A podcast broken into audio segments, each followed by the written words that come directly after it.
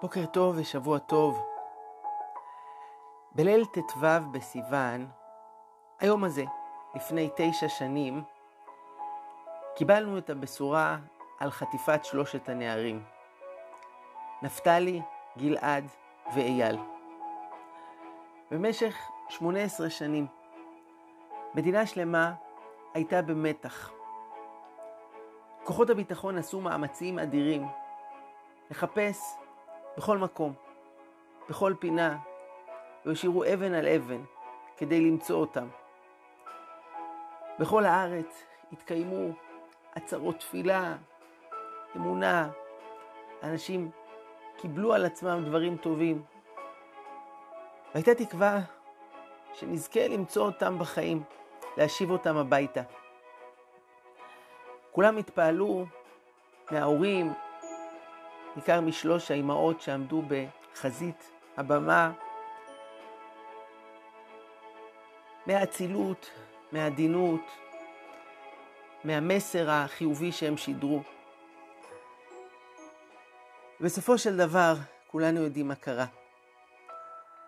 אחרי 18 ימים נמצאו גופותיהם, והתברר שהם נרצחו עוד ביום הראשון.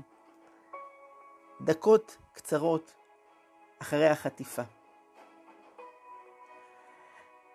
שמעתי שקבוצה של מנחמים שהגיעה אל בית משפחת פרנקל, שוחחו עם רחלי, אימא של נפתלי, השם ייקום דמו.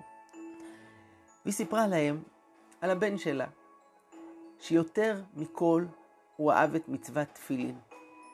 זאת הייתה המצווה שהייתה יקרה לליבו.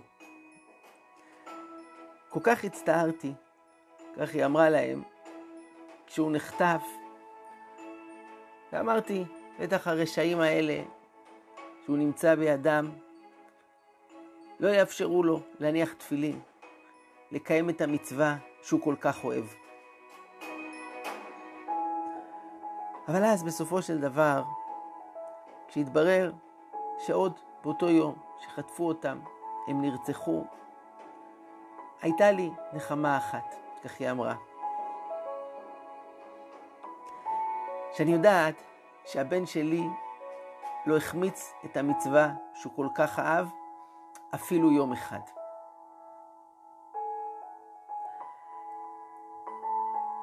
אני מספר לכם את הדבר הזה אחרי השבת, שבמוצאיה נודע לנו על נפילתם של שלושת לוחמי צה"ל בגבול מצרים. באותו מאבק שהתחיל לפני מאה שנה עם חזרתנו לציון, מול אויבים שמנסים בכל דרך לפגוע בנו, להכאיב לנו, להחליש אותנו, לא נגמר. ארץ ישראל נקנית בייסורים, אמרו חז"ל. אבל ברוך השם, שהיום עם ישראל אולי חזק מאי פעם.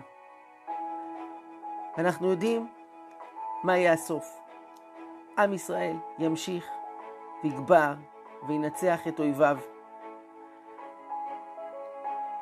נמשיך בינתיים לעשות ככל יכולתנו, לשמור על חיי אדם, להיאחז בארץ, ובעיקר לחזק את ההבנה למה אנחנו פה.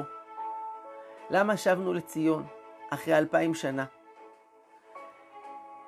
ואת כל הנבואות שדיברו עלינו לפני כל כך הרבה שנים, שהולכות ומתגשמות לנגד עינינו, את כל הטוב שהשם דיבר על ישראל, אי אפשר עוד לעצור. שיהיה לכולנו שבוע טוב, בשורות טובות, ישועות ונחמות.